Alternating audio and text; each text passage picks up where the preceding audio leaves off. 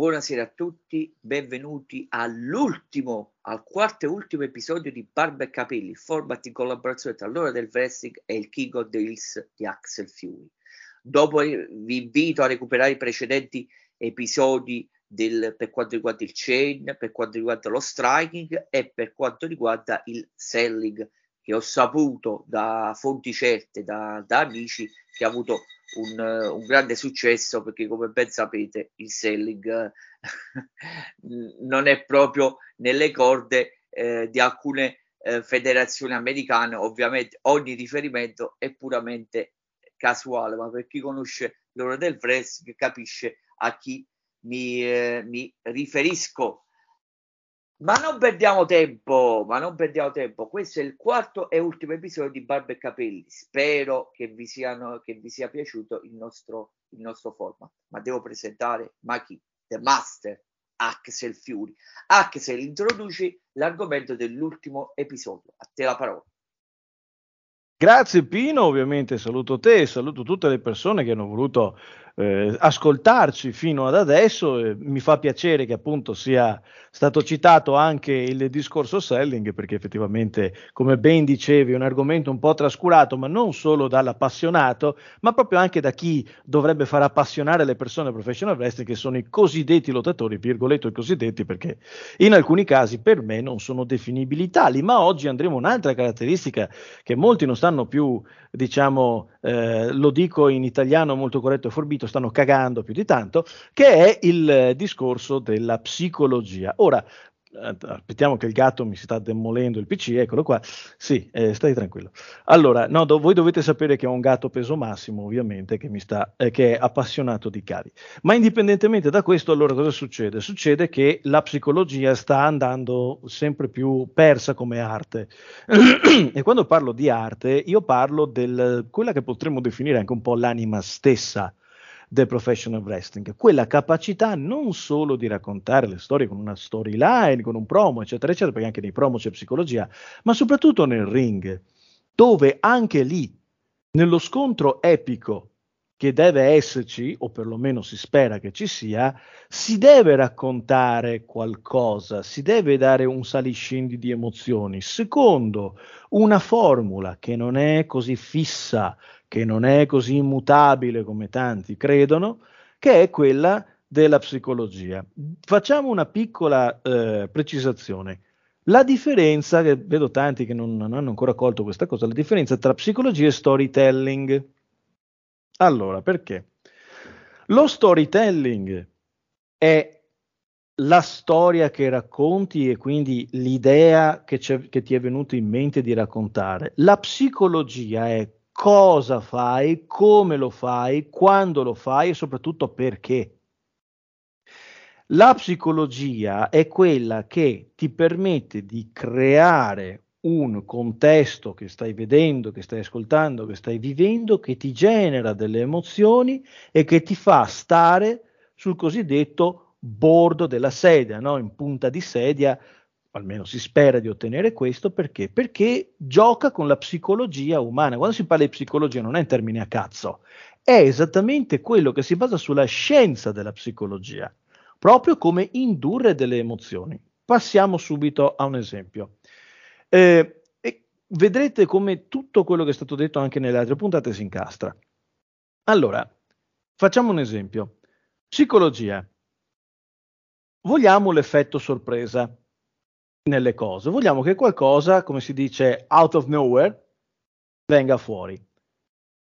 Cosa succede? Se noi vediamo, facciamo l'esempio più classico di una, una boiata paurosa. Qualcuno decide di fare il cosiddetto Asai Moonsault per gli ignoranti che vivono sotto le, le rocce, è quello inventato da eh, Asai di cognome, ma ultimo dragon di ring name, che è quello semplicemente, semplicemente per modo di dire, che eh, prevede sullo, sull'apron del ring, quindi il bordo esterno, un salto sulla corda in mezzo e quindi da quello ci si propelle per un moonsault fuori. Ora, quello, un volo dal paletto normale, ma pensiamo ai voli, quelli che adesso fanno tutti perché devo, è, è, come fare un lock up adesso il volo, no? devi partire, par, par, parti con un volo, non c'è nessuno, ma tu parti con un volo, qualcosa succederà. Allora cosa succede? Tutti quanti vedete, classica cosa, si, me- si raggruppano fuori per motivi non meglio specificati, facendo delle cose bruttissime, aggregandosi lì in 5 o 6 magari, e la persona vedete che fa la Zay Moonsault e questa gli va sopra. Ok, allora, siccome lo vedete fare sempre male, non vuol dire che non si possa far bene. Il punto è, cosa dice la psicologia? La psicologia dice che se io peso 100 kg e ho due persone giù, due, che ne pesano 90-100, se io gli atterro addosso è plausibile perché la psicologia è anche l'arte della plausibilità in quello che facciamo. È plausibile che io possa atterrarli. E se sono miei nemici. Ma se sono cinque persone da 100 kg, tra cui due miei compagni di squadra, e mi ci butto sopra, io sono un coglione. Perché colpisco anche i miei compagni di squadra. Perché i miei compagni di squadra dovrebbero alzarsi e darmi una, un ceffone come minimo perché ho fatto male anche a loro? Soprattutto, ma, è, ma io posso con 100 kg buttarne giù 500? Cioè a quale velocità stratosferica tipo un freccia rossa di Trenitalia, ovviamente in ritardo, devo andare, eh, devo andare ad avere per, per, buttare giù questa cosa? Io ho detto adesso una, una, una, boiata qualsiasi, mi fa capire che non è plausibile. Quando io vedo delle, delle donne di 50 kg, tipo io Shirai, che si buttano su 10 persone, le buttano, buttano giù, non serve a niente questa cosa non ti dà senso di wow e soprattutto le persone stanno lì ferme a guardare la persona che si butta. Dovrebbe essere di sorpresa, dovrebbe essere un qualcosa che succede perché, eh, perché magari ti giri e nel momento in cui ti giri ti piomba addosso qualcuno. È grazie al piffero che ti butta per terra e ti coglie impreparato. È cogliere l'attimo. Come, è, è lo stesso discorso, è come stesso discorso di, che so, eh, tiro una close line, qualcuno mi ci passa sotto, io mi giro e sto fermo lì a guardare mentre lui corre verso le corde, rimbalza verso le corde, carica il braccio, mi arriva vicino, mugola qualcosa e mi tocca con una close line. Cioè sto a guardare, sono un coglione, non ti dà senso di suspense. Deve avvenire con una tempistica giusta. Se io, per esempio, ho dato un colpo a qualcuno, Cosa dice una buona psicologia? Questa persona mi fa il feed da solo, perché se io, se io ho preso un colpo, pre, ho, detto, ho preso un colpo, eh, e lì andiamo sul selling, ho preso una chop, no? Se io prendo una chop, non faccio A e mi apro. Se voi adesso vi date una pizza sul petto, vedete che la vostra tendenza, quando avete male a qualcosa, è andare a chiudervi verso quella parte per proteggerla anche il selling visivamente deve tener conto delle cose che eh, attecchiscono alla mente delle persone. Chiunque si è fatto male col classico mignolino, anch'io mi sono rotto un mignolino come un deficiente su un divano, sul divano, sul, sul, sul bordo del divano. Se io, se io, do un colpo sul piede che risulta convincente a qualcuno, la stragrande maggioranza che ha avuto quella cosa sa che è un po' come quando vedete eh, qualcuno che per qualche motivo si prende un colpo sulle balle e tutti quanti fanno mamma mia, perché? Perché empatizzi con la persona. Se io faccio una cosa con cui non empatizza nessuno, significa che non c'è la psicologia, l'ho sbagliata. Se non lo rendo plausibile, se non creo un saliscendi di emozioni, ed è, ed è adatto anche alla differenza di stazza, per esempio, non, eh, non, non, c'è. Psicologia è anche se io sono 100 e cos'è? Stamattina 100, 116 kg, 117 e vado a fare un lock up con una persona di 80 kg, sono un imbecille. Perché una persona di 80 kg neanche non mi muoverebbe. Io basta che gli, gli metto una mano in faccia, boom, poi non è, la, allora, non è la realtà dove magari quella persona può essere anche molto forte fisicamente per il suo peso e contrastarmi. Ok? Nel professional wrestling non è quel, vero quello che è vero, ma è vero quello che sembra vero. Ed è questa la cosa importante, bisogna sempre tener conto di questo. Quindi, per esempio, la maggioranza delle persone che sono sotto di me di un tot di peso non mi vedrete mai fare un lock up con loro, mi vedrete cominciare a tirargli una ginocchiata. È una cosa semplice, ginocchiata, colpo, eh, me lo carico in spalla, vado verso il paletto per fargli magari una snake eyes, quello mi arriva, da, mi, mi, scende da dietro, io mi giro, gli tiro una close line, eh, mi, mi rigiro, quell'altro mi dà un drop kick, io non vado per terra, non bampo perché un solo dropkick non mi va bene, eh, cerco di aggrapparmi magari alle corde, quella persona invece corre verso le corde, io la prendo, la riacchiappo, se l'ho riacchiappata in powerbomb, questa qua mi dà due pugni, mi fa un cazzotto e mi cerca di fare un huracan rana, io non cado, ma vado magari addosso al paletto, pum, e da lì comincia una cerca di fare un'offensiva e poi io lo spingo via. Capite? Io ho detto queste cose al volo, non le ho neanche pensate, ma le ho pensate dicendo io ho un determinato peso, quell'altra persona ha un determinato peso, a darmi pari non saremo mai. E invece vedi le persone anche con 30-40 eh, kg di differenza stare lì a scambiarsi le gomitate. Ecco, psicologia è anche non dare troppi colpi. Psicologia è anche capire che in un mondo come quello di adesso, dove le arti marziali miste le vedono tutti e vedono che si spaccano la faccia con un solo colpo ben dato, sapere che se era vero che una volta un pugno ti poteva sputtanare il business, adesso è elevato alla millesima potenza che ti sputtana il business. Se non sai fare un buon selling convincente al momento giusto, se non puoi fare un buon striking al momento giusto, anche quella è psicologia. Fare le cose al momento giusto. E perché la fai? Faccio un esempio. Perché attacco una gamba? Perché lavoro un arto? Perché lavoro un arto se devo magari poi finire sul, su un altro arto che non ho fatto? Perché devo attaccare le gambe tutto il tempo se poi la mia finisher va sulla testa? Perché devo, perché devo cercare di fare una presa di sottomissione a qualcuno cento volte più grande di me se questa, questa, questa presa di sottomissione non lo mette in una posizione in cui con la sua forza non può togliermi? È come se Rey Mysterio volesse fare un arm bar a, facciamo un esempio, eh, che so, Vader. Cosa fa Vader? Si alza, tira su Mysterio così col braccio e lo spatagna per terra. Poi è ovvio che se Mysterio applicasse bene la leva, a Vader andrebbe fuori il gomito, ma è wrestling, quindi è vero quello che sembra vero, quello che sarebbe plausibile secondo questa differenza. E allora dovremmo fare così.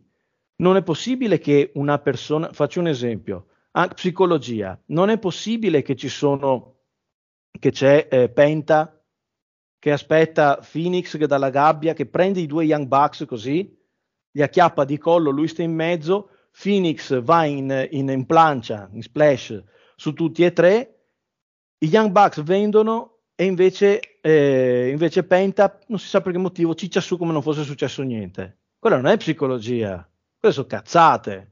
E allora sono quelle cose che smorzano. Se voi andate a vedere un esempio perfetto di psicologia, lo trovate nella costruzione del match. Ecco, parliamo anche un attimo di costruzione del match, perché la psicologia segue la costruzione del match, perché è importante. Allora, ci sono i cosiddetti cinque passi della morte, li chiamano i five deadly steps, che tutti quanti, diciamo, hanno preso per buoni e che devono seguire tutti quanti. Cosa succede se noi seguiamo lo stesso schema in ogni match? abbiamo fatto vedere sostanzialmente lo stesso match. Perché non è tanto la mossa, perché ripeto, non sono le mosse a fare il wrestling, ma quello che c'è tra mossa e mossa. E quello che c'è tra mossa e mossa è il perché fai una cosa e dopo fai un'altra. Quella è la psicologia, il perché, come la porti avanti, con che sequenza, in quale modo. Tutti pensano ci deve essere subito l'inizio, ci deve essere il cut-off, ci deve essere il false comeback, ci deve essere l'upper end, ci deve essere il comeback e tutto il resto. Eh, ci devono essere tutte queste fasi qua, no? Sempre per forza ogni volta. È la cosa più sbagliata del mondo. Quando questo lo si dice agli studenti, no? a quelli a prime armi, per mantenere uno schema che può andare bene, bene o male. È un po' come ti danno la scheda in palestra, ma te la dà il primo che ti dà una scheda generica per tutti, ma magari non va bene per te perché non è studiata per te. Non vuol dire che, che funzioni. Devi affinarti con, con il tempo trovando nuovi modi di cominciare il match. Per esempio, sei molto più grande del tuo avversario, il cut-off lo puoi fare in qualsiasi momento. Non è che deve seguire per forza se io sono 40 kg più di qualcuno e quel qualcuno vuole farmi qualcosa, io lo posso bloccare in qualsiasi momento ed è sempre plausibile. Sono 40 kg più della persona. Ma se io devo prima per forza fare la stessa cosa che hanno fatto gli altri come sequenza e come tipologia, cioè all'inizio c'è questa prova di forza o stallo all'inizio, poi c'è un cut-off, e poi il babyface tenta di nuovo di fare un false comeback, e dopo io lo, ri- lo, ri- lo, ri- lo richiudo di nuovo e vado avanti a massacrarlo.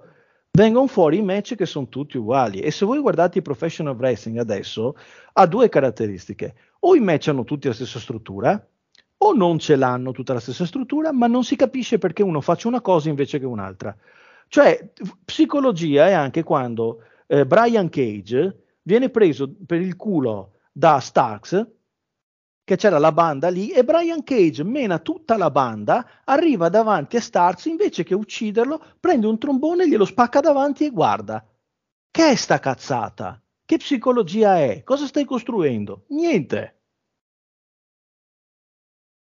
È una cosa più semplice del mondo. Vuoi creare una rivalità? Non serve fare chissà cosa. Hai un heel e un babyface. Arriva lì, fanno un match. Vince, vince il babyface. Lil si incazza e gli spacca la gamba. L'avete visto? O comunque quello che dovrebbe essere. Bene, la volta dopo arriva un... Eh, la volta dopo Lil fa, fa un match, vince e prende un attimo il microfono e dice eh, perché vedete eh, mi, è stato facile ancora più di quanto e dici con quello che gli hai spaccato la gamba quello che viene fuori dalla gamba dice fuori eh ferma sei un chiacchierone qualsiasi cosa eccetera eccetera è perché ho la gamba così dammi un po' di tempo e mi metto, mi metto a posto e ti faccio un culo così quell'altro sì non ci credo bababà quell'altro fa per, eh, per andarsene si gira quell'altro in bocca fuori da ring poi gli acciacca la gamba di nuovo e cosa abbiamo adesso? una rivalità Basta poco, che ci vuole? Cioè, scusate ragazzi, è così semplice. E sapete perché è semplice? Perché noi dobbiamo rivolgerci alla fetta più grande di pubblico. Il, quello che guarda i particolari, la nicchia, eccetera, eccetera, che apprezza determinate cose, certi tecnicismi, sofismi, cose tra le righe, non vende tanto quanto la maggior parte del pubblico. La maggior parte del pubblico vuole delle cose semplici da capire, che devono essere facilmente assimilabili e inequivocabili, che non si prestino interpretazioni. Ecco perché funzionavano molto bene le costruzioni dei match anni 80, perché ne hanno pensato in questo modo per i bambini. Quando lo riesce a capire un bambino, lo riescono a capire tutti. Io dico sempre, prendetevi un, un cons- volete un consigliere se fate spettacolo, prendete un bambino di 5 anni, gli spiegate cosa volete fare, se il bambino lo capisce avete fatto bene, se il, bambino, se il bambino di media intelligenza non lo capisce, allora c'è qualcosa che non va e dovete migliorare. Il punto è questo, non vogliono vedere i match ping pong dove non seguono l'azione. Io nel match non devo applaudire alla, alla bellezza ginnica, io devo, io devo emozionarmi perché è chiaro quello che stanno facendo. Questo non vuol dire non fare cose da, da, dote atletica incredibile, ma la psicologia sta anche nel cercare di fare delle cose molto chiare per farle capire la più fetta, più, più grossa possibile. Perché? Più biglietti, più guadagni, più fama, più spettacoli, migliore qualità, meno lavoro. Perché non devi, allora c'è questa cosa, no, devi lavorare sodo. No, devi lavorare intelligentemente. Se, perché io, il discorso è questo, ho fatto il mio match di, adesso per fare un esempio che poi anche mi riguarda, ho fatto il mio match di ritorno, eravamo in tag io e David, ok? E quindi cosa ho fatto? C'era Nico Narciso, c'era Abby Knight. Cosa è successo? Io in tutto quel match ho fatto un bump. Un bump. Uno ed è seguito a una mia fase di stordimento dove nel momento in cui Ebi Knight si preparava per farmi una, una, mossa dal paletto, una cosa dal paletto, io stavo lì e ho fatto in modo, magari in quel momento c'è stato anche un attimo di ritardo, quindi ho dovuto fare due volte la, la figura dello stordito, no? Però nel momento stesso in cui io mi giravo e nel momento in cui ero a metà della gira, tipo fa conto, io mi devo girare verso il muro, so che sto dando il fianco destro al muro, l'azione deve partire in modo tale che mi giro e arriva praticamente a toccarmi che faccio oh cazzo e non posso averlo visto e grazie al cazzo che faccio il bump perché non ho modo di difendermi. Se invece lo vedo, prima cosa faccio io? Mi sposto. Mi sposto. Voi di... Io ho visto gente dire, oh, che geniale CM Punk che si alza. Oddio, che geniale Samoa Joe che praticamente gli fanno le mosse e, e cammina indietro. Non è geniale, è quello che farebbe chiunque. È che purtroppo si è, ci si è tanto standardizzati nel fare le stesse cose che la gente si aspetta di vedere sempre quelle e quando va in soffitta a trovare qualcosa di nuovo, la gente si stupisce. E si stupisce perché? Anche quella è psicologia. Anche quella è psicologia. Se tu sei un gradasso, fai così e, tipo il classico, e, e risulti anche figo, poi è normale, questo deve essere concordato. Ma più di una volta mi è successo uno che fa, eh, ti faccio questo, e io, no, non c'entra un cazzo, sì, lo faccio, e io mi sposto. Mi è successo di... Sp- ditemi quello che volete, tanto sapete che a me poco frega. Allora, il punto della questione è, una volta mi hanno detto, fa, no, perché facciamo un volo fuori. Mi hanno lanciato fuori e fa, aspetta un volo. Io dico, no, non è il caso, non c'è spazio, non, non facciamo un volo adesso perché devo ritornare dentro, così, cose così. Questo fa un, un, questo fa un, uh, un flip fuori e mi sono spostato. Non è caduto male, è caduto pezzo, mezzo in piedi. L'ho, l'ho riaccompagnato, l'ho buttato dentro, lui è corso sulle corde, io sono entrato, mi ha schivato la cosa, abbiamo fatto lo spot di prima. Ma perché mi devi mettere qualcosa che spezza il ritmo? Perché in quel momento spezza il ritmo. Ma io non mi vado a fare una cagata semplicemente perché qualcuno... Eh, quello è il discorso. Se non ci sta bene, quante cose vengono dette al volo nel match? Pochissime ormai. Perché nessuno più sa workare al volo. Nessuno. Non viene insegnato. Un vero worker è in grado di dire, ok, mh, mm, iniziamo così, questo è uno spot particolare che serve a qualcosa, come finiamo? Bene, posto. Io i miei match li faccio così, non perché io sia un vero worker, tra virgolette, ma perché mi è stato insegnato questo. E il resto, una volta che è come un film, non contano tutte le battute, contano quelle che ci sono nei momenti clou. Il resto non ti ricordi tutte le battute del film, ti ricordi quel momento. E allora è quel momento che devi saper costruire. Ma lo vedi al momento perché magari è il pubblico più reattivo, meno reattivo. Psicologia è anche questo, ascoltare il pubblico, capire cosa fa, fare l'inizio e vedere come lo percepisce. Magari alle volte le persone che eh, vengono considerate baby o dovrebbero essere babyface dal pubblico vengono considerate heel. Cosa fai? Eh, devi.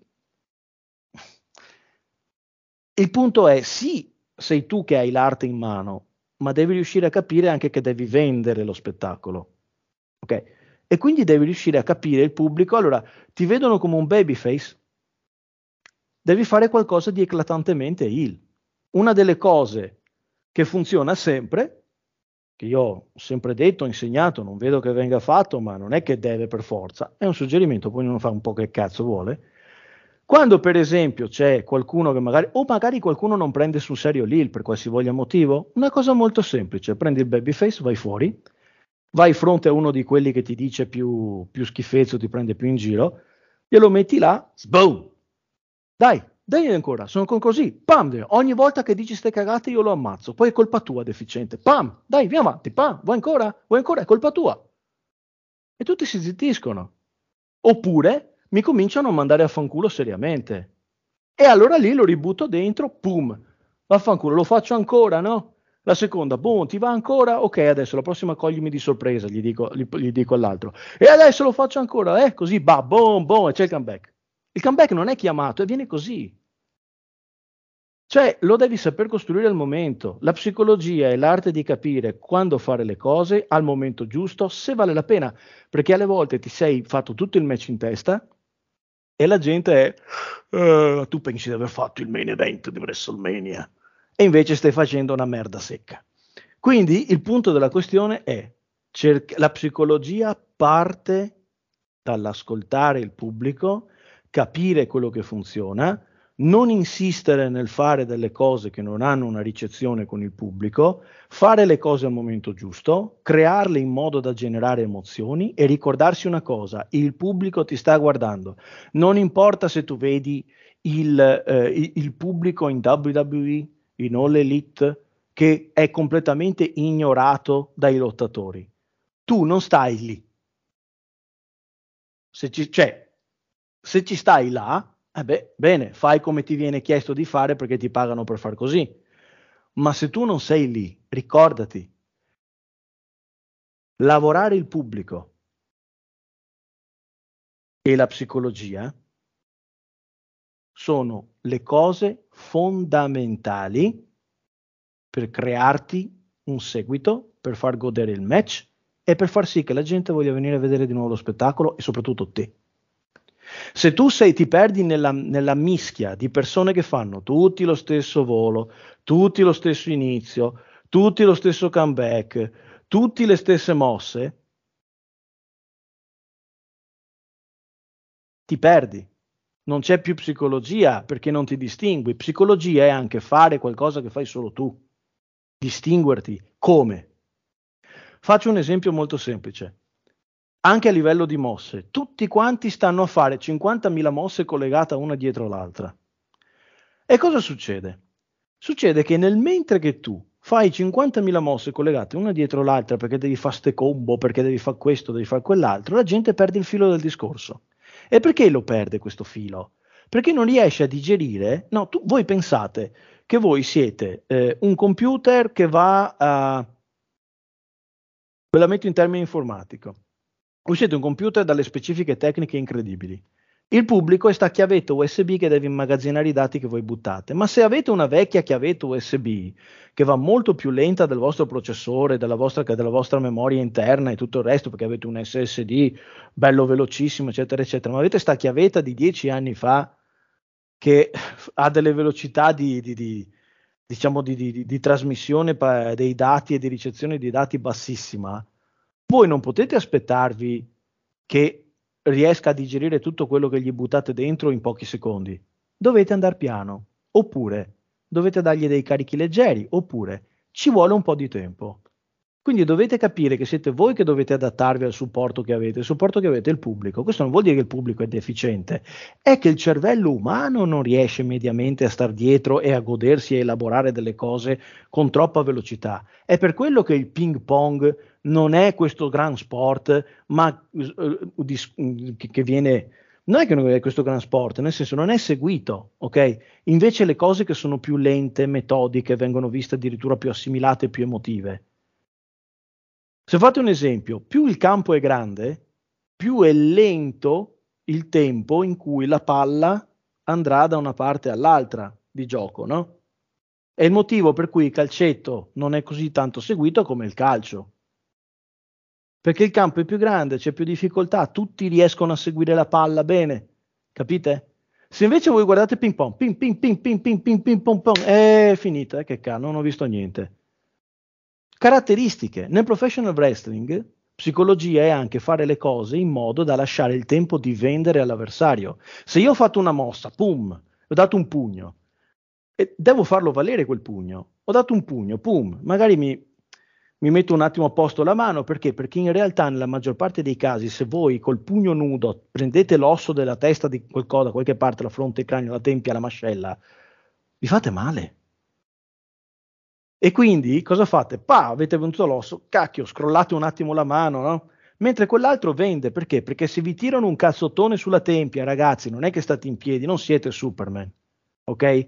Barcollate, cadete a terra, state così, vendete un attimo, trascinatevi sull'angolo e un pugno che vi fa vendere quei 5-6 secondi ha guadagnato 5-6 secondi di dinamicità e voi non avete fatto un cazzo.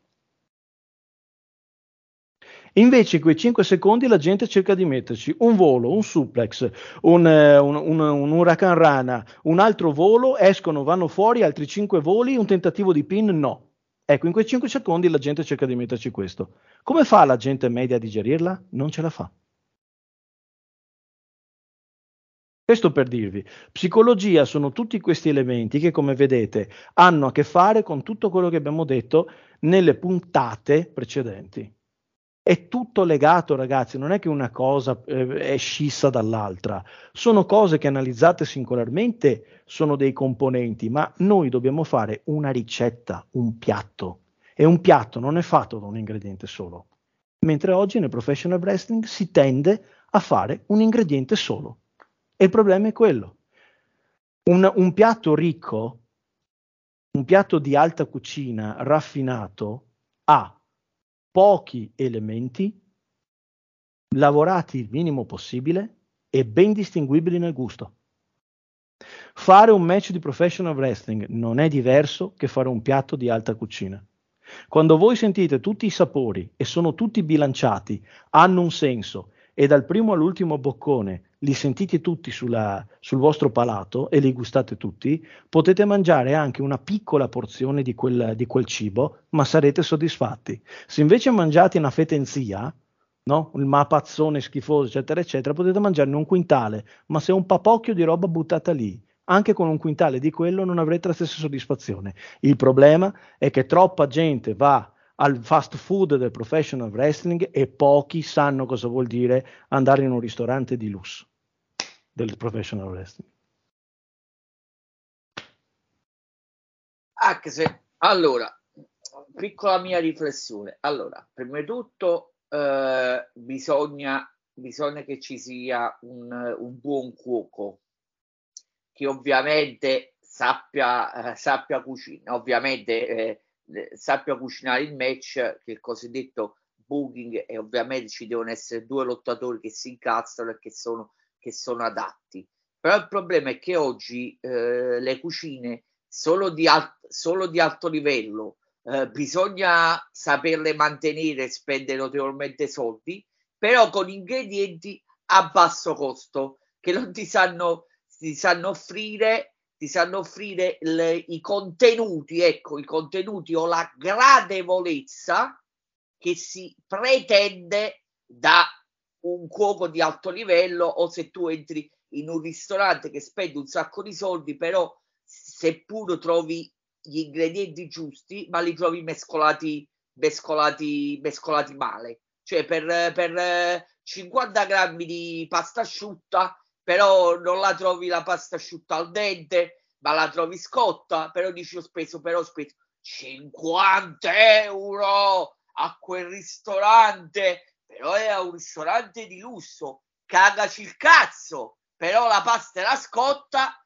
quindi tornando al riferimento, eh, lasciando stare il riferimento culinario, però tu nella federazione importante vai a paghi un biglietto, pagato salato, ti aspetti anche dal cosiddetto low carder un signor match, però se non è incastrato bene, lo stesso discorso vale per il cosiddetto top, per la top star, se l'ingrediente o comunque non, non si incastrano una serie di fattori, o ritorniamo al, al riferimento culinario, ingredienti, il, lo spettatore rimarrà sempre scontento. Noi esseri umani con il libero arbitrio già di per sé siamo sempre scontenti.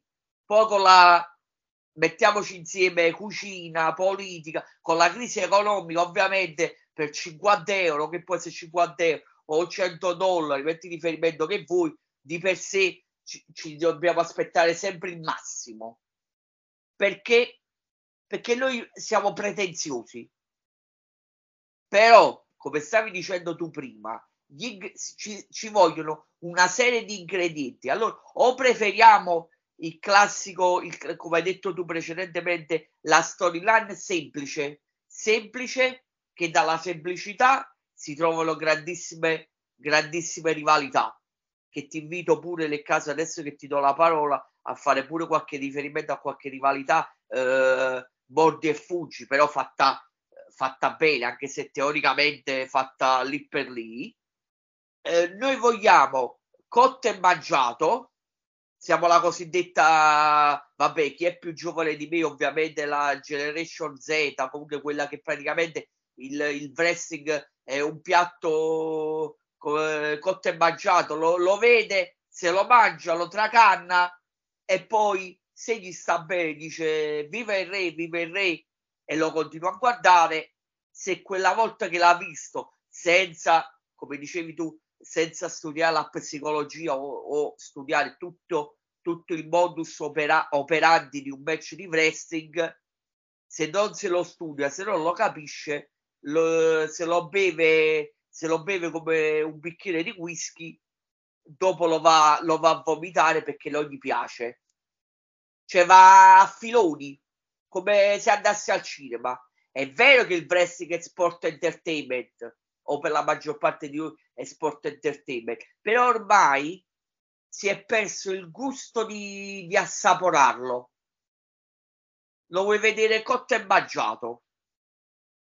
Non è più il wrestling di una volta, perciò io eh, che mi ricordo l'old school apprezzavo più l'old school che era, che era pure brutto da guardare, però ta- era talmente semplice che tu te lo gustavi pure un alcol contro Macio Melo, un Ricky De Costimbo contro Ric Flair, anche se stiamo parlando comunque di signori match, però te lo gustavi con tutta la, la gioia, la semplicità eh, di bambino. Mentre se lo, se lo rivedi oggi, a distanza di anni, innanzitutto che già sai com'è andato, tutto, non te lo gusti, lo guardi così, e lo butto nella spazzatura preferendo qualche cosa un poco uh, il super kick party, gli high flyer, non, non, non c'è più, si è perso quell'amore, il gusto per, eh, per il wrestling eh, tecnico, lottato, pensato, pensato, lo dico due volte, ma ci vuole veloce, eh, pure fatto a cazzo di cane, pure senza senza guardare e studiare il pubblico o tu preventivamente pensi di sapere quello che vuole il pubblico? Perché infatti senza fare riferimento a un'altra, a eh, federazione tu entri sul ring che già sai che il pubblico vuole voli, calci, cose senza senso, cose pure fatte al momento, come dicevi pure tu, che è sbagliato perché un match viene, viene male se fatto se, se creato, creato al momento, cioè se ti viene dato uno spunto dal, dal producer, uno spunto, non c'è una vera sceneggiatura, un vero script, ti viene dato uno spunto dal producer e dice fai tu e da sul ring mi affido a te. Loro già preventivamente sanno quello che vuole il pubblico, che vuole che tu ti fai, ti fai due palle, dentro letteralmente che ti fai, che ti fai male, anzi no scusami, o fai scendere le palle al pubblico o, o, ti, o, o ti scendono le palle al lottatore perché diventa, diventa un match noioso. Cioè sono due robot, non solo due lottatori che danno sul ring.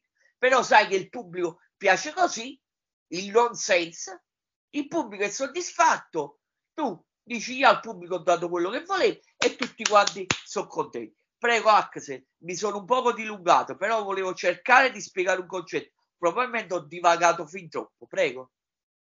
No, no, no, ma per carità, cioè nel senso, eh, i discorsi appunto devono essere costruiti con intelligenza in modo da eh, creare un qualcosa che non sia fine a se stesso, perché altrimenti, eh, allora, tu magari puoi fare spettacoli fini a se stessi e dall'evento di una sera, quindi l'evento di una sera particolare, eccetera, eccetera, che la gente deve venire a vedere indipendentemente da una storyline, allora tu lo fai, eh, ti butti sui nomi, ti butti su eh, diciamo la, la, la, location, insomma, che confezioni un bel regalo, one time only, no? E, e, lo fai così. Ma se tu hai una costruzione, hai anche una certa regolarità, e questa la puoi avere sia nel, nel circuito indie che nelle major, eh, ovviamente nelle major soprattutto, ma anche in un circuito indie puoi avere una certa continuità, perché anche se non è la TV non vuol dire che anche se fai uno spettacolo al mese, facciamo un esempio, fai uno spettacolo al mese, anche se fai uno spettacolo al mese, ma lo fai con continuità e oggi come oggi hai abbastanza eh, media per poter, eh, diciamo, diffondere di più eh, le cose, eh, puoi sempre mantenere una coerenza, puoi portare avanti qualcosa. È una cosa molto semplice e che porta, cioè, diciamo così, il terzo film di Star Wars non l'avrebbe visto nessuno se non ci fossero stati i primi due. E se i primi due facevano cagare, difficilmente avrebbero visto in così tanti il terzo film. Il punto è che loro psicologicamente hanno previsto già un, un arco narrativo diviso in tre film. È questo il punto.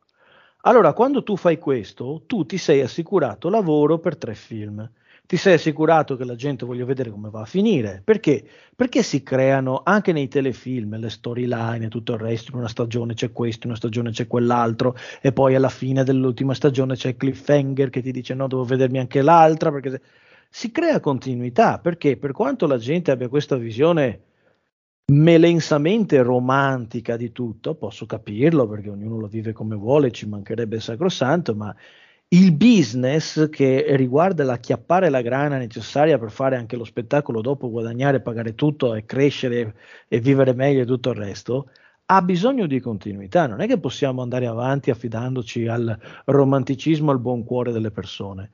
E allora le cose devono essere fatte in modo che attirino più pubblico possibile. Un esempio molto chiaro. Eh, il promo, il promo bellissimo che fece Dusty Rhodes, il cosiddetto Hard Times devi capire il perché è fatto e la gente deve essere coinvolta. Perché? Allora, era perfetto nel momento perfetto.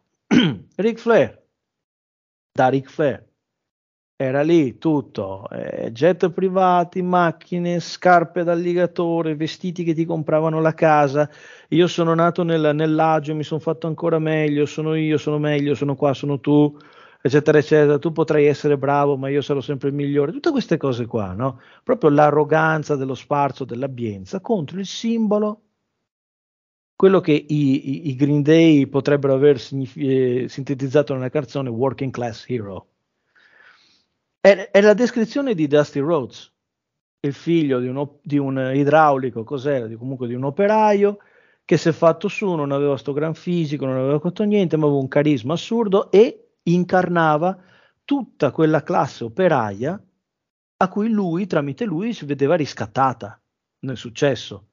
E quando lo dice, dice, no, perché tu mi, di, mi hai detto che mi fai vivere tempi duri. Tempi duri sono quando un padre deve portare, si, si fa il culo così e con le mani che sanguino per portare il cibo in, in tavola a tot figli. Tempi duri è quando non paghi le bollette ma devi riuscirci ad andare. Quelli sono tempi duri. Cioè, nel senso, lui gli ha detto, quello che tu mi dici è una carezza, perché noi della classe operaia abbiamo già avuto di peggio e tutto questo peggio te le faccio rimangiare quelle parole.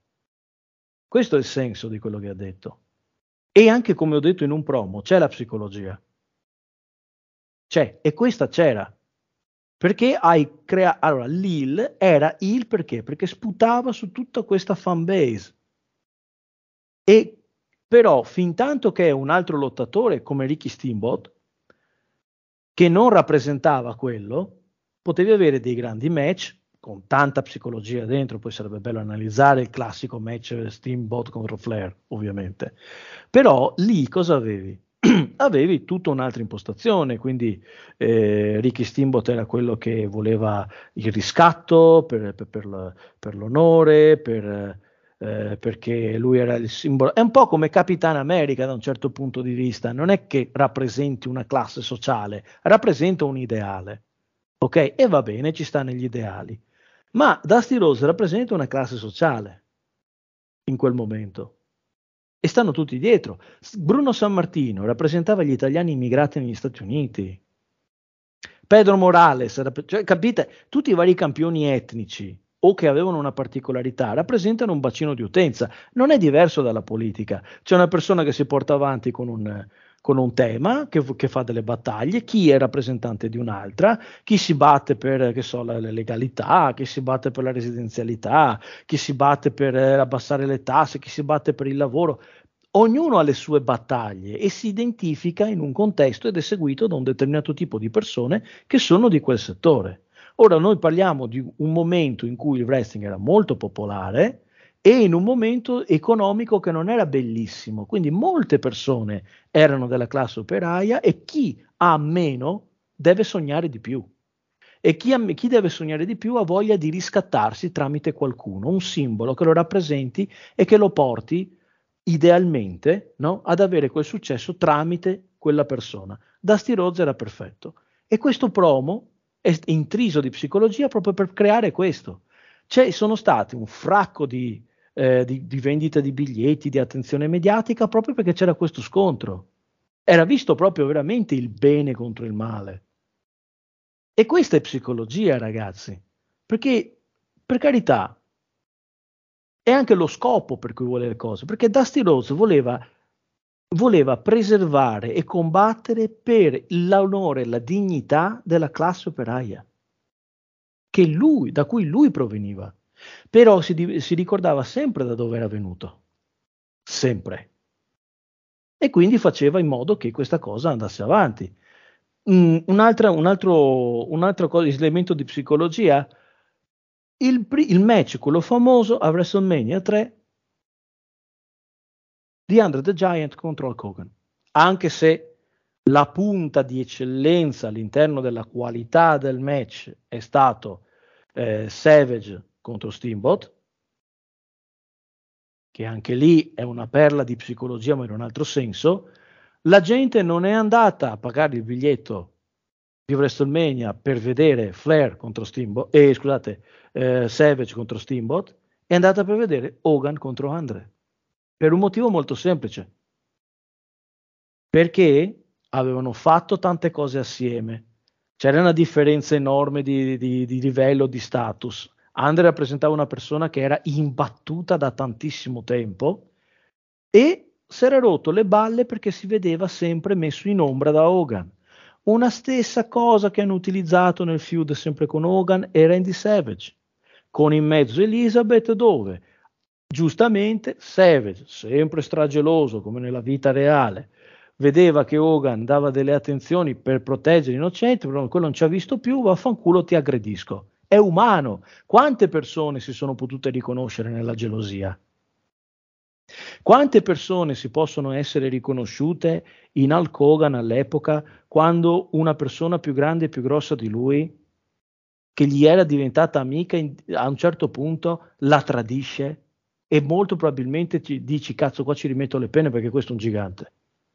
E nonostante Andre the Giant fosse stato già preso in body slam da tante altre persone, perché era una cosa che succedeva per mettere over qualcuno, eh, anche Ultimate Warrior prima di, quando era ancora Dingo Warrior l'aveva fatto, c'erano tante persone che l'avevano anche mi ricordo forse anche Harley Race aveva, aveva, aveva fatto una body slam under the Giant, quindi non era la prima volta che succedeva, ma era così mainstream all'epoca e questa cosa era ancora una cosa nei territori.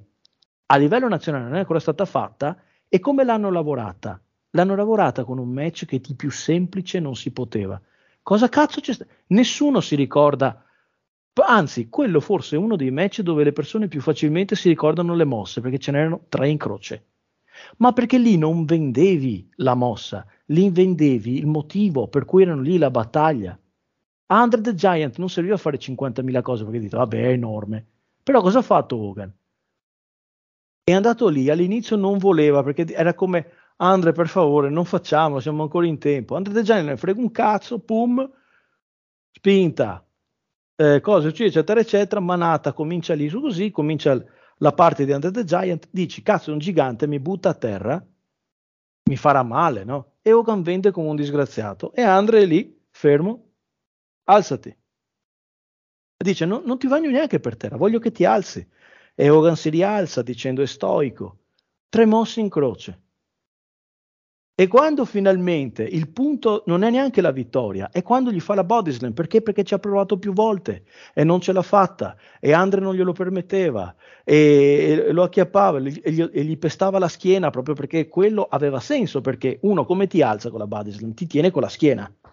È un movimento della tenuta della persona con la schiena. E lo picchiava la schiena perché diceva: So che sei forte e io ti tolgo via le tue armi e ti meno la schiena.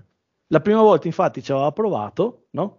E, e, e, Andre cosa ha fatto? Semplicemente è andato sopra, boom, c'è stato il, praticamente il tentativo di pin, niente, Andre fa, all'arbitro tranquillamente, guardate che era tre, e l'arbitro che Andre in ginocchio e l'arbitro in piedi erano altri uguali, e, e praticamente dice no, era due, con la sua giù, e Andre come Vabbè, nessun problema. che si alza pianino, era un match lentissimo. Ma è stato tutto, tutto è stato elaborato per quell'unico bump. Un bump. Sempre Under the Giant contro Stan Hansen, l'abbiamo già detto per quanto riguardava eh, una, una, una puntata precedente. Stan Hansen, la prima volta veramente in difficoltà, in Giappone perché? Perché trovava qualcuno che era più grande, più grosso, più forte di lui e menava teoricamente anche più di lui. E quindi Stan Hansen, la novità della psicologia era Stan Hansen che era in difficoltà. Stan Hansen in difficoltà, però anche lì in quel momento cercava di restare sempre vivo, come una preda che non, non ci sta a essere, ad essere preda e cerca di mordere fino alla fine. E nessuno ci credeva che con la sua Lariat sarebbe riuscito con una colpo solo a buttare giù Under the Giant. Ed era lì la difficoltà. E qual è stata la psicologia? Stan Hansen doveva cercare di liberarsi dalla presa di Under the Giant. Tutto il match è un, quasi una bear hug, un, un, un chain, una, un arrest hold. Era tutto così. Sì, eh, però, però il punto della questione era che tutto era fatto con psicologia. Quindi ragazzi, il less is more che viene detto non è solamente perché ah, ce la facciamo facile, perché non ci impegniamo, non abbiamo talento, non abbiamo atletismo. No, è perché il più pubblico riuscirà a capirlo, più semplice sarà la costruzione del match, migliore sarà il risultato, più diversità, perché se in un match tutti fanno 50 cose, io dico invece su 5 match fanne 10, hai 50 cose nell'arco di uno spettacolo, te ne bastano. Gli old, school, cosa, gli old schooler cosa ti dicono? I carpenter. Prenditi tre mosse. Se, se qualcuno mi ascolta che ha, che ha già lavorato con me, sentirà di nuovo queste parole che gli ho già detto. Scegliti tre mosse e fai quelle. Scegli quella che farei per prima, scegli quella che farei per mezza e scegli quella che farei per ultima prima della fase finale. Il resto lo lavoriamo come arrivarci. Perché tre mosse? Perché se io faccio tre mosse io, tre mosse te, di tutto il parco mosse che c'è, gli lasciamo tutto il resto alle altre persone, c'è varietà nei match, non si vedono 50 DDT, non si vedono 50 voli, non si vedono 50 arm drag, non si vedono... Capi- capisci? Il less is more perché non ne ho bisogno.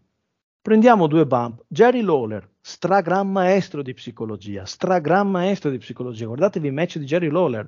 Uno che, uno che fisicamente era anche abbastanza infelice, era plausibile che menasse persone grosse. Anche Hogan, anche Hogan. Andate a vedervi il match di Lawler con, con Hogan, che lui rende plausibile che, che Lawler è seduto sul paletto, Hogan gli arriva là, Lawler gli dà, non mi ricordo, su un pugno uno schiaffo così, pum. E Hogan vende tantissimo e Lawler va giù tipo, dai, dai stronzetto. È come, è, è come quelli piccoli che, che, che è come un nano guerriero che ammazza tutti anche se più piccolo, cioè quelle cose così, ma era plausibile perché era fatto in un modo che il pubblico gli stava dietro lo, pre- lo apprezzava e capivano tutto perché? Perché c'era poco e fatto bene. Ritorno al discorso culinario, un grande piatto, pochi elementi, ben distinti, godibili. E quindi, se, invece di mettere in un piatto tutto il menù, in un unico piatto, e lo frulli tutto assieme, lo metti là che viene una schifezza, una fetenzia, come si dice un po' più giù del po', riesci a farti tutto un un pranzo, una cena con tanti sapori diversi, te li gusti tutti che si abbinano uno di fronte all'altro e poi il main event che è il dolce che deve essere il complemento di tutto. Io farò molti e faccio sempre tanti esempi culinari perché secondo me la cucina, che poi adesso è tanto in voga con i cooking show eccetera eccetera, esemplifica perfettamente gli stessi concetti che abbiamo nel professional wrestling.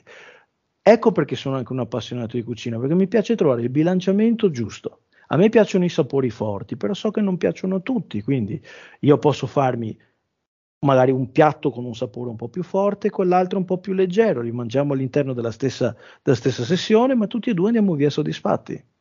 Bisogna, ma, bisogna cucinare quello che la gente mangia. Bisogna fare i match che la gente può seguire.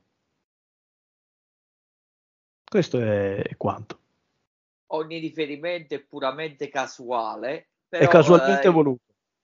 Però, eh, Francesco, io polemicamente aggiungo, aggiungo i vari prodotti che siano nordamericani, che siano internazionali, europei o che sia addirittura il prodotto italiano, è quello che ci meritiamo. Cioè, ognuno, ognuno si adegua a, al, proprio, al proprio pubblico. Se è un pubblico di hardcore comunque che, che, che gli piace il sangue, ossa rotte, eccetera, eccetera, è quello che deve avere. Se il pubblico fatto di bambini, di famiglie, io gli do lo sport entertainment. Se un pubblico, chiamiamolo misto, però comunque adulto, si merita Tizio Caio e Sempronio che apparentemente non sanno fare niente, però ti tirano fuori match eh, a 5 stelle anche se nessuno ne parla. Se c'è un pubblico come ad esempio il pubblico giapponese che preferisce fatto anche di psicologia, sia chiaro, fatto di storytelling, psicologia, anche se è spiegato ovviamente che sono due cose completamente diverse, oh, e, e, di match comunque per carità lunghi 15-20 minuti, eh, fatto di mosse dure come il, il purureso, e questo quello che ti meriti. Non, non si può pretendere che il pubblico giapponese ami Life Flyer, per fare un esempio stupido. Se, come nel caso nostro, però nessun riferimento a nessuno, eh, preferisci per, eh, per svegliarti che deve arrivare il lottatore straniero, è giusto che porti il lottatore straniero in Italia. O comunque ci sono, per carità, rare eccezioni, che ci sono veramente persone che ci tengono che ogni match che fanno lo fanno sempre comunque di alto livello, comunque di buona fattura. Guarda, nessuno riferimento a nessuno, quindi se ascoltate, poi cominciate a dire Pino Fasciano si è ubriacato, improvvisamente ha tradito il vestito, no, sto semplicemente dicendo che guardiamo quello che ci, che ci meritiamo. Se vogliamo il wrestler straniero, è giusto che ci portano il wrestler straniero, se noi andiamo a guardare solo per quello. Se invece veramente crediamo o siamo convinti che c'è il verso italiano che si fa veramente il culo e ci sono, potrei fare nomi, ma non mi conviene che veramente ci mettono l'anima ogni match che fanno. È giusto anche che guardiamo semplicemente il Made in Italy, che Made in Italy io intendo solo ed esclusivamente lottatori italiani senza inventarsi la favola che noi andiamo a vedere perché abbiamo investito in Italia, in realtà andiamo a vedere semplicemente per il lottatore straniero. Non credo di aver detto stronzate. Allora, l'ultima replica a te, Francesco, e poi salutiamo.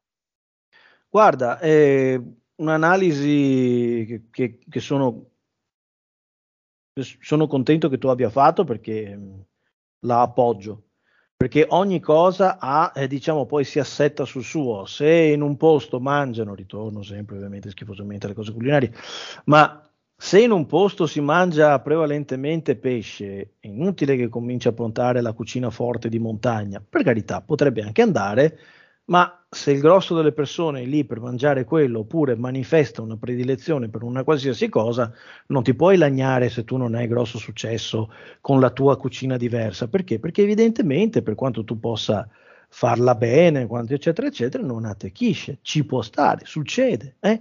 posto giusto per fare le cose giuste. Però veniamo un attimo all'Italia. E gli spettatori italiani quali sono?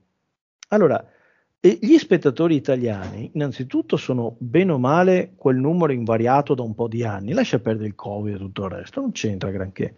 E, è quello il numero bene o male invariato. Perché? Perché poi non c'è stato anche il ricambio generazionale come ci poteva essere prima. Perché? Perché in Italia è andato un po' in sordina. Prima si parlava sempre, lo vedevi che passava, adesso il wrestling sì, ma ci sono ascolti in calo, anche perché non te lo fanno vedere più facilmente come prima nelle tv generaliste e soprattutto anche la qualità del prodotto stesso è andata a, a caput. Poi, se a uno piace la merda, eh, quella si mangi, ma se qualcuno vuole le cose fatte bene eh, perché che hanno funzionato, perché? Perché attecchiscono, come abbiamo detto in questa puntata, eh, nella psicologia delle persone, gli fanno godere, gli fanno capire, ci fanno immedesimare, gli danno emozioni, tanti, piccola parentesi, si trincerano dietro quel discorso, eh ma la sospensione della realtà. Sì, tesori miei, se io guardo anche Harry Potter, mi guardo Star Wars, eh, la sospensione della realtà ce l'ho lo stesso, ma se il film è fatto male, che vedo i fili dei cosini che si muovono, il microfono lì, l'attore fa cagare, tutta la sospensione della realtà che volete, ma se il film fa cagare, fa cagare. Non è che io devo dire non è che sto lì, se io sto lì a guardare i dettagli e alle cose che sono state fatte male, significa che il film non è stato fatto bene. C'è poco da, da, da girarci attorno, ragazzi. Non è un film di qualità, non è un film che magari per qualcuno è bello, ma per pochi. E il successo si fa con le masse, non con la nicchia. Questo è il punto. E allora, quando abbiamo un prodotto fatto bene e sappiamo che è commerciabile a una vasta platea, allora questa comincerà ad affluire, ma dobbiamo anche pubblicizzarlo bene, perché non basta il passaparola, bisogna anche che sia visibile, bisogna anche che abbia una continuità, bisogna che abbia delle attrattive, perché la qualità anche in Italia, volendo, c'è. Il punto della questione è, viene diffusa, viene valorizzata, le persone che, fanno adesso, adesso hanno un'istruzione in merito a come valorizzare i propri punti forti? Io quello che dico sempre, quanti promo vedi? Pochi. Quanti di questi sono fatti bene? Quasi nessuno. Quasi nessuno. E il problema, sai qual è? Siccome quasi nessuno fa i promo, perché non sa farli, passa l'idea che non servano. Siccome quasi nessuno fa un match semplice, passa l'idea che non si debbano fare. Siccome nessuno lavora il pubblico, passa l'idea che non si debba fare. È l'errore più stupido, perché si è tolto il wrestling dal professional wrestling. C'è solo professional, non si sa che. Non, non funziona così. Perché io dico, perché sto povero stronzo che vi parla ritorna No, adesso fa... aspetta, aspetta, eh. adesso ti devo, devo intervenire io. Intervieni. No, non, Inter... non, non, esageriamo, al massimo dinosauro, ma non eh, al massimo chiamati dinosauro se proprio vuoi offenderti. Al massimo allora, chiamati dinosauro. Prego, prego. Vabbè, vabbè, questo povero dinosauro stronzo. Ok. allora che vi parla? Perché ritorna e fa rumore? dovrei non aver generato neanche un minimo di rumore. Mi sarebbe piaciuto. Perché? Ma no, questo non è un vanto, secondo me è una sconfitta. Perché significa che nel resto, non togliendo nulla assolutamente a tutti i ragazzi che ho anche il piacere di lavorarci assieme, ma significa che nel frattempo, per un motivo o per un altro, non si è riusciti, non perché non si fosse capaci, ma per qualche motivo, scusate, non si è riusciti a portare avanti qualcosa che generasse quell'interesse del personaggio.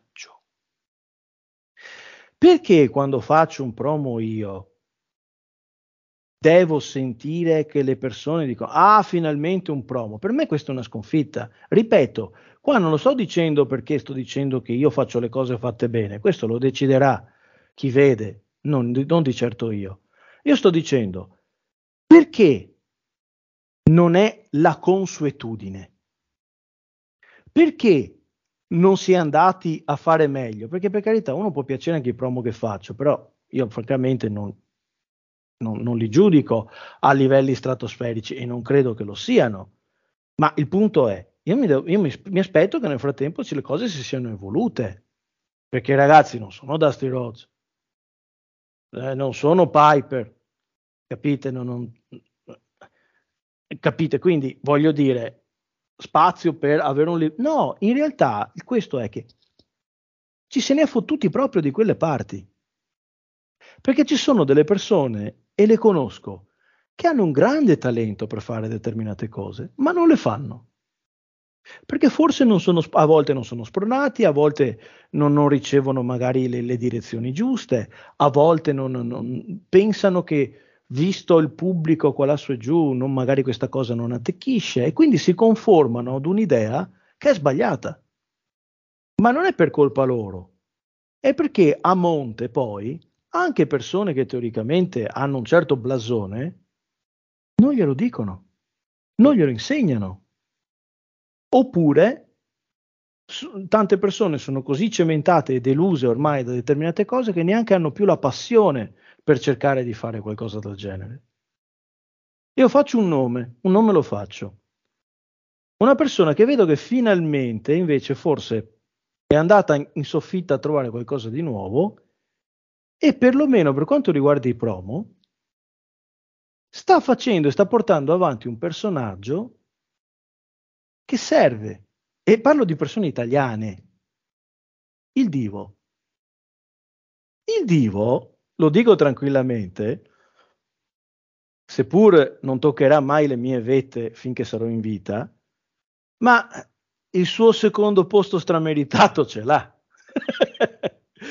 Comunque, no, indipendentemente da questo, ha un personaggio, è definito, ha la risposta pronta nel suo modo di fare quello che cercavo di fare sempre io, ma un buon Hill è così. Quindi cosa sta facendo lui? Lui potrebbe fare la stessa cosa che fa NJF. Fa nome altro, non ha bisogno di lottare per farsi odiare, fa 5-6 match ogni tanto così, la carriera è lunghissima, si fa un sacco di grana, non fa cose eclatanti perché tutto il resto è psicologia e storyline, e, e che gli vuoi dire? Ed è quotatissimo. Fatevi una domanda, signori, fatevi una domanda. Perché uno che fa due cose in croce ma per, cerca di farle bene e le fa con la giusta psicologia ha centomila volte più successo di persone che stanno zitte e si, si menano e fanno mille peripezie nel ring? Perché? Non è che quello che fa le peripezie nel ring ha sbagliato, ma non funziona tanto quanto funziona la cara vecchia psicologia, il personaggio, la tua dimensione. Perché fai qualcosa? Come mai? Cosa vuoi? E come lo fai?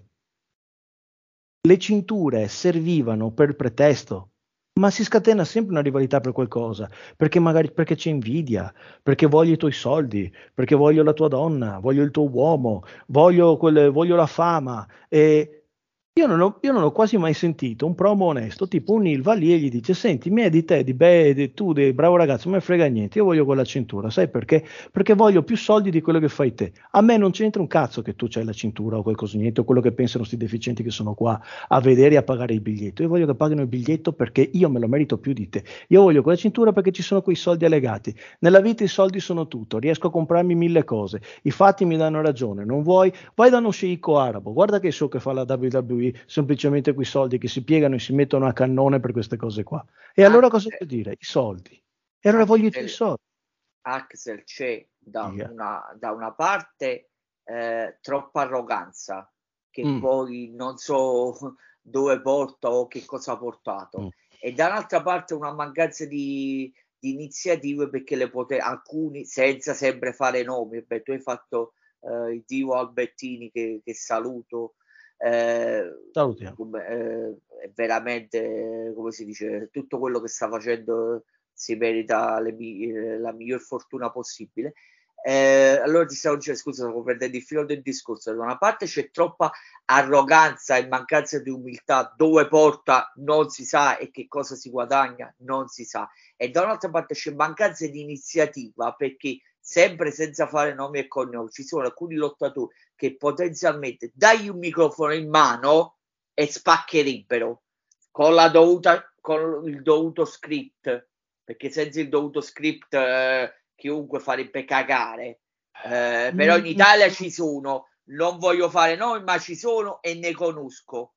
Alcuni che, eh, e tu li hai visti che sono dei, dei signor cattivi però sempre il, il, il visti da vicino il vorrei ma non posso. Prego comunque.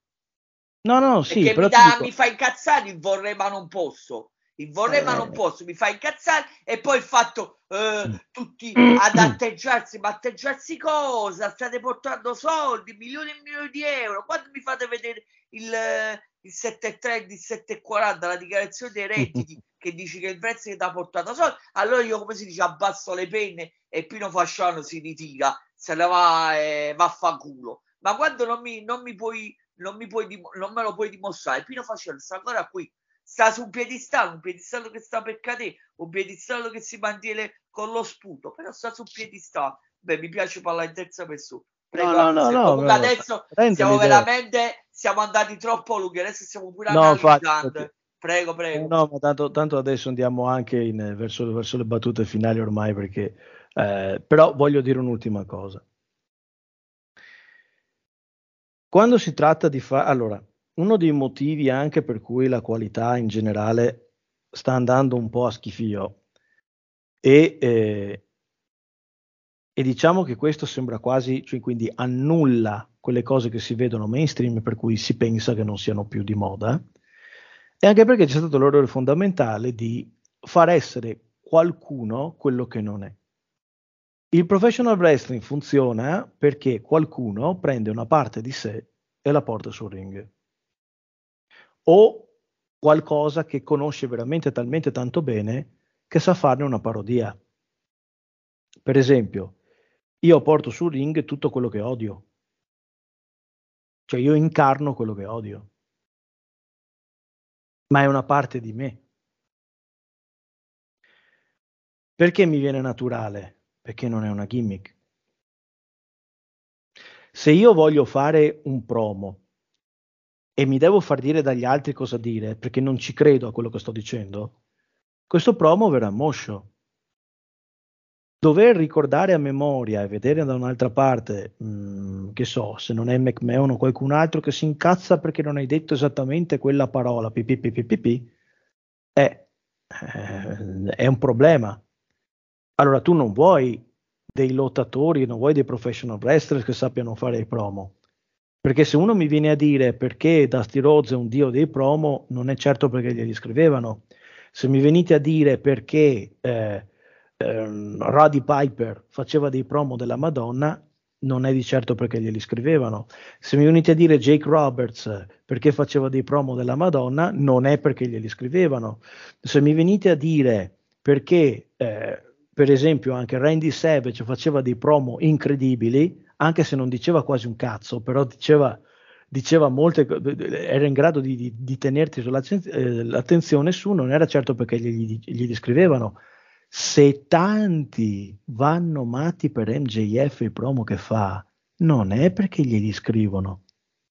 Adesso vai in WWE e devi seguire un copione. Allora, o tu mi dici, allora, il professional wrestler quando fa un promo deve essere come un tassista. Tu sali sul taxi, gli dici dove vuoi andare, ma non gli dici dove girare. Devi stare a lui o lei. Qua, se, se, pensiamo che Ruddy Piper avesse potuto, o anche, vabbè, Dusty Rhodes, abbiamo citato prima, Dusty Rhodes avesse dovuto fare un promo, Hard Times, se il promoter gli avesse detto diversamente, di fare diversamente, se voi pensate che avrebbe avuto lo stesso successo se non parlava veramente di come era lui, avete qualcosa che non va. Ve lo dico tranquillamente. Cioè, vivete in un mondo tutto vostro che non è, che non è il mondo reale. Perché non è possibile. Allora, se tu hai il talento per tirarlo fuori, a volte, perché la compagnia vuole essere sicura che le cose vadano in un certo modo, eh, allora c'è un problema. Una volta i lottatori andavano over perché? Perché erano in grado di andare over. Adesso deve andare over qualcosa solo se è utile alla compagnia. Infatti, adesso cos'è? Guardiamo la, WWE. Adesso la, la, compagnia non ha deciso di puntare sulle star, ha deciso di puntare sul brand. E se, io, e se io vendo il brand, non ha importanza quali lottatori ho, sono tutti intercambiabili. Questo perché? Perché a McMahon gli stava sul cazzo il fatto che ci fossero delle persone che erano in grado di andare over da sole e non, e non erano delle persone che voleva lui, magari, e quindi voleva controllare che le cose andassero come, come voleva lui. È giusto controllare, ma alla fine della fiera tu cosa devi fare? I soldi. Sei qualcuno che ti porta un fracco di grana, però dopo dici, eh no, ma perché questo qua poi si monta la testa e fa le cose così, è vero, può essere, però è allora lì che lo sostituisci. E intanto ne crei qualcuno. Ecco perché c'è la ciclicità delle storyline, ecco perché non si mantiene più il campione per tanto tempo in maniera costante. Un titolo che passa di mano come un pezzo di carta, che valore ha? Niente, perché un titolo prende il valore della persona che lo porta e se la persona che lo porta l'ha conquistato una volta di culo, a quanto sembra, lo porta via e glielo portano via, basta, non vale più niente. E allora non hai più pretesto. E allora ti conviene essere qualcuno che non ha bisogno del titolo. Ti, con- ti conviene essere Roddy Piper, era il più intelligente di tutti, non Kevin Nash, Roddy Piper. È stato il top heel della federazione, di una federazione in cui c'erano mostri, ok? E di carisma, e di bravura, e di fisicità, e di tante altre caratteristiche, senza mai, e ripeto mai, essere uno sfidante per il titolo assoluto. Mai. Anche nei cartoni animati Rock and Wrestling, quelli che facevano una volta con i loro personaggi, lui era l'antagonista principale. Perché?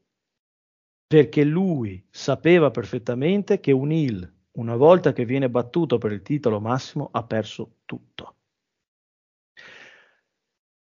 Flair è un'eccezione perché dopo un po' lo rivinceva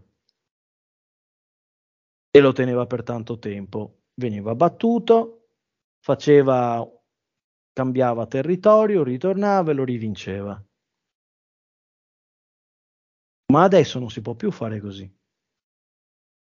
È per quello che MJF se gli dai un titolo è fottuto. Se gli dai un titolo, lo fotti. Gli danno un titolo, lo fottono. Ha avuto un titolo, è stato fottuto. Perché una volta che tu setti uno standard così alto, non lo puoi rovinare dimostrando di non essere al top. Deve esserci sempre il beneficio del dubbio. Specie se sei inizio carriera. Quando sei a fine carriera puoi fare quello che vuoi, tipo Undertaker ormai. Lo battevi, non li battevi, quello è un mostro sacro, non lo tocchi più. Ma se sei inizio carriera oppure a inizio federazione e ti stai portando su, una volta che hai perso da Hill, sei fottuto. Guardate tutti gli Hill che sono stati costruiti per essere mandati contro il, il campione e venire distrutti e essere andati in pasto a fare carne da cannone per il campione. Cosa hanno fatto dopo? Mid carding, upper carding, basta. È quello il punto. Invece Piper è stato così intelligente da capire questa cosa, farsi una valanga di grana senza esporsi mai facendo dei promo assurdi, essendo un gran personaggio, facendo quattro cose sul ring in croce, quattro cose sul ring in croce e vincendo con una slipper. Cioè, ragazzi, eppure tuttora, se qualcuno di oggi vede un match di Piper e vede il personaggio, vede i promo che fa, eccetera, eccetera, non può che restarne rapito. Come mai? Perché la qualità è immortale. Questo è. Scusa se mi sono dilungato adesso dobbiamo adesso è finita veramente, veramente sì, adesso. sì, è sì, stata una puntata una puntata maxi eh, però era l'ultima, l'ultimo episodio. Allora grazie al buon Axel Fiori per la, per la, per la, per la sua collaborazione. Però però vi lascio con un però come le mm. buone serie televisive. Mai dire mai. Mai dire mai. È vero che dipende da voi se ascolterete eh, l'ultimo episodio di Barba e Capelli e ovviamente se avete ascoltato le, vi invito a, a, a rias- riascoltare i precedenti eh, episodi perché si incastrano tutti in questo in quest'ultimo episodio. Mm-hmm. però però mai dire mai. Mai dire mai. Mai dire mai. Allora ringrazio Bonac Selfiuri Ringrazio tutti gli utenti che, che poi ascolteranno l'ultimo episodio di Babbo e Capelli. Da Pino Fasciano e l'ora del wrestling è tutto. Mai dire mai, vi lascio col mai dire mai. Mai dire mai.